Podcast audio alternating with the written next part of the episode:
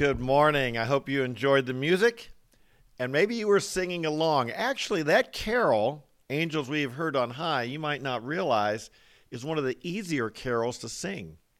Last night we had some neighbors over and we were singing Christmas carols, and the range on many of these Christmas carols can be quite challenging to the to many of us singers. We had to go high and low and uh, on on our on on the octaves, but actually, "Angels We Have Heard on High" has only it only goes about one octave, whereas many songs go one and a half. So it's an easy song to sing. I hope you were enjoying it. My name's Tom Short. So glad to have you along with us on this Friday morning, December 17th, as we have our daily word and prayer, and we're looking at some of these Christmas carols. This morning, I'd like to talk about angels. You know, in the Christmas stories, the Christmas story in the scripture and in many of the songs, the carols, there's quite a bit to do with angels. We read in Luke chapter 2, in the same region, there were some shepherds staying out in the fields and keeping watch over their flock by night. And an angel of the Lord suddenly stood before them, and the glory of the Lord shone all around them, and they were terribly frightened. But the angel said to them, Do not be afraid, for behold, I bring you good news of great joy, which shall be for all the people. For today, in the city of David, there has been born for you a Savior, who is Christ the Lord. This will be a sign for you. You will find a baby wrapped in cloths and lying in a manger. And suddenly, suddenly, there appeared with the angel a multitude of the heavenly hosts, praising God and saying, Glory to God in the highest, and on earth peace among men with whom he is well pleased. These were this was an appearance of angels. It wasn't the first time we'd seen him. Uh, uh, an angel appeared to Mary and announced to her the coming of that that uh, she would give birth to the Messiah. When Joseph was concerned with what's going on with Mary, an angel appeared to him and, and assured him that what was happening was of the Lord. And later on, the angel told him to uh, go to Egypt, and then when they came back from Egypt, to avoid and go to Nazareth because Herod and the danger of Herod. There's a lot of talk about angels in the Christmas story. But have you noticed there's not a lot of talk about angels in the rest of the in the New Testament? It's interesting to me. You see them in, in Hebrews chapter 1 where it tells us that Jesus was greater than the angels and he he was worshiped by the angels. And then at the end of chapter 1 of Hebrews verse 14 it says the angels are they they're ministering spirits who are sent out to aid us who will inherit salvation. And so we know that there are still angels. We may not see them often, but there are still angels that come and they're here to serve us and to help us and aid us. And the idea of a guardian angel, I believe that's scriptural. The idea of angels protecting you. I look back at my life and I think of different times when I really could have had a terrible accident uh, driving a car or something, or so, there could have been harm come to me in some way, and I didn't. I was protected, and I I have to believe that there was an angel or angels protecting, watching over, protecting my life.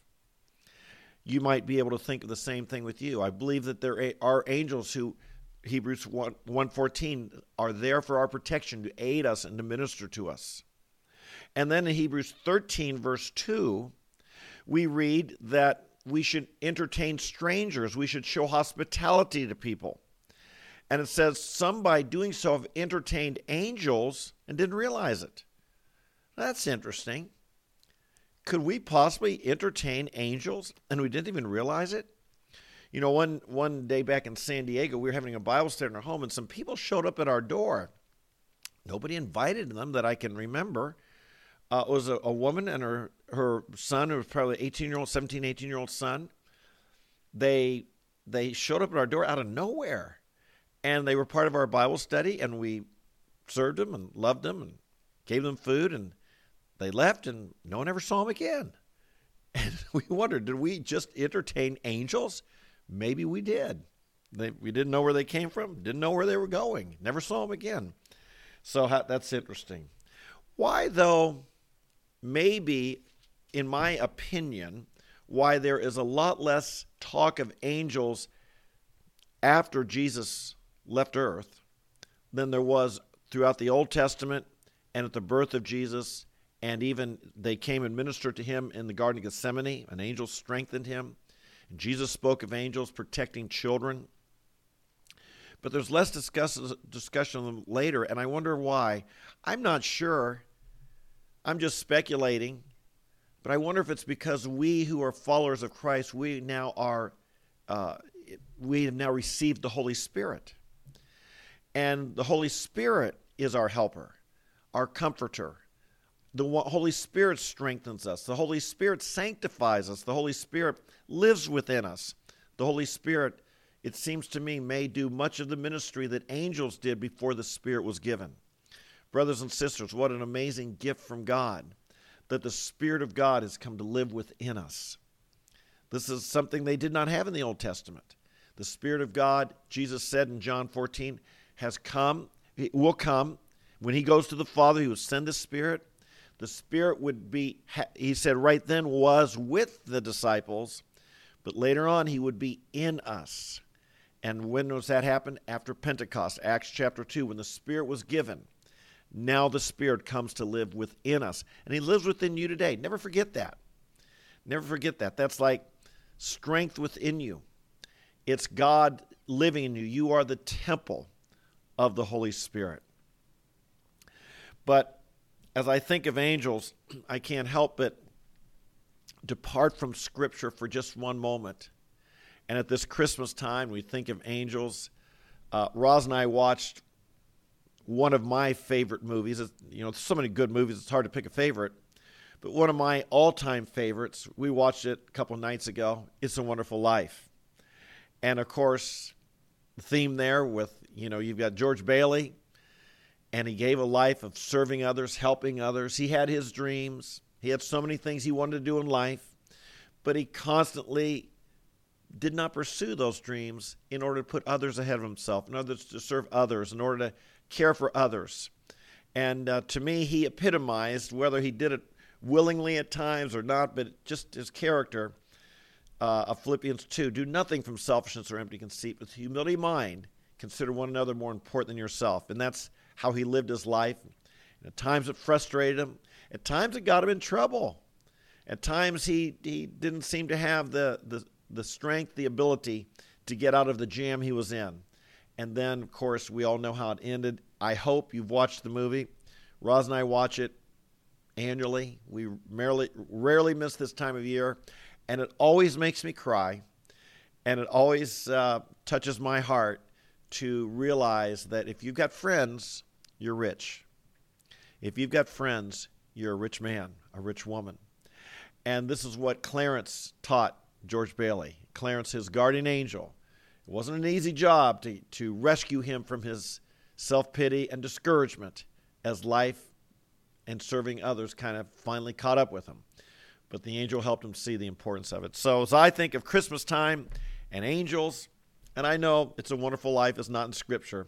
It's a beautiful story, beautiful movie, and it's and it, to me, it's just loaded with Philippians chapter two, verses three and four. Live an unselfish life.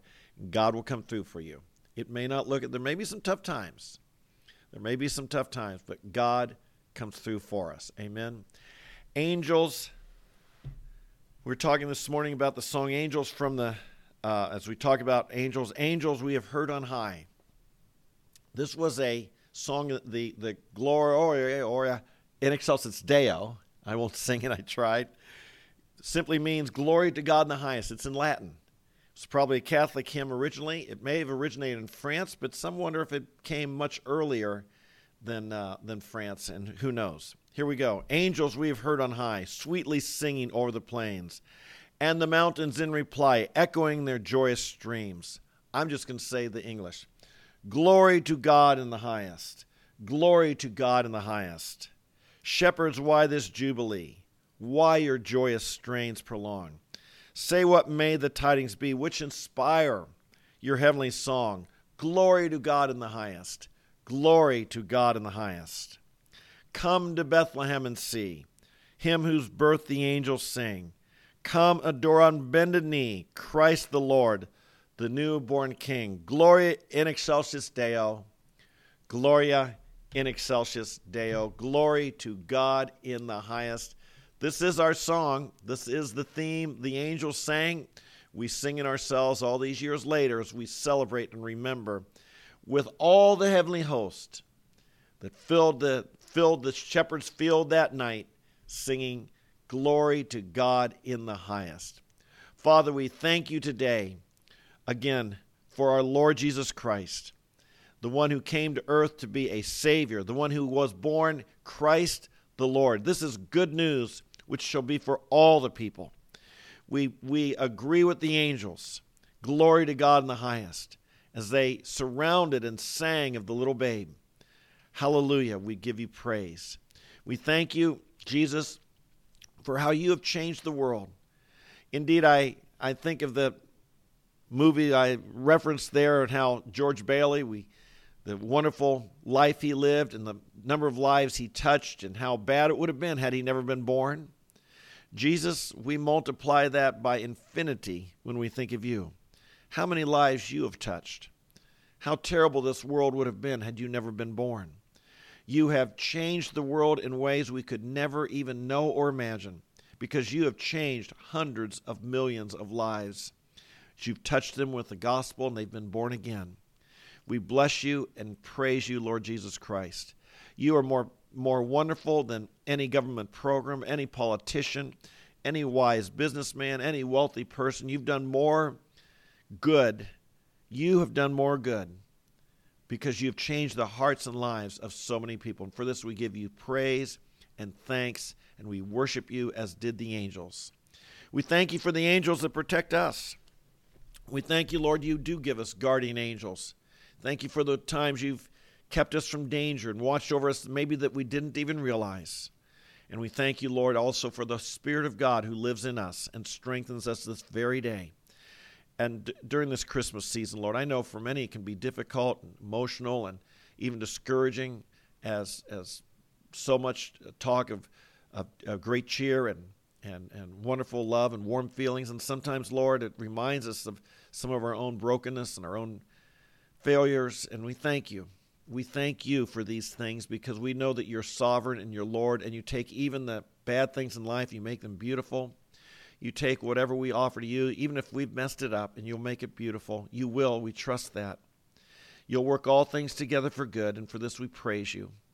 We thank you, Lord, that you you have given us much to be thankful for, and for those things, the hurts and pains and scars of this world, Lord, we anticipate and look forward to your second coming when you'll wipe away every tear and you'll heal, heal every hurt, and you will enable us to reign with Jesus Christ in glory forever and ever. Hallelujah. We thank you. We fix our hope on it. We desire, as much as we are grateful for this life, we desire a better country, a better place. And we thank you, Lord, that you're preparing it for us even at this moment. We bless you today. We live in light of your first and second coming. We walk in your victory today by your grace, by the power of your Spirit. We love you and praise you in Jesus' name. Amen, amen, and amen. Hey, thanks for joining me today. And, and you have the angels who watch over you, and you have the Spirit of God who lives in you. And, and let's live that life. You're, you know, I want to stress uh, go watch that movie again. I, I loved it so much. The world would not be what it is if you weren't here. Our group would not be what it is if you weren't here. Your church would not be what it is if you weren't here. Your family obviously wouldn't be what it is if you weren't here. Sometimes it's easy to think you don't make any difference. You're not all that important, but you are. More than you realize. God put you here. God has a plan and a purpose. And uh, sometimes we don't see it all, but trust me, the, the, you, you, are, you and I, we are overcoming evil with good. We're, we are the light of the world. We're making a difference. And so praise the Lord. Be strong. Be encouraged today. Remember, the joy of the Lord is your strength, and you have something the world didn't give you, and the world can't take it away from you. Amen. You have a great day. I'll see you here tomorrow morning, same time, 8:30, or if you can watch later on, or you can hear the podcast if you like on Apple, Spotify, or Google platforms. God bless you and enjoy this song as we close today.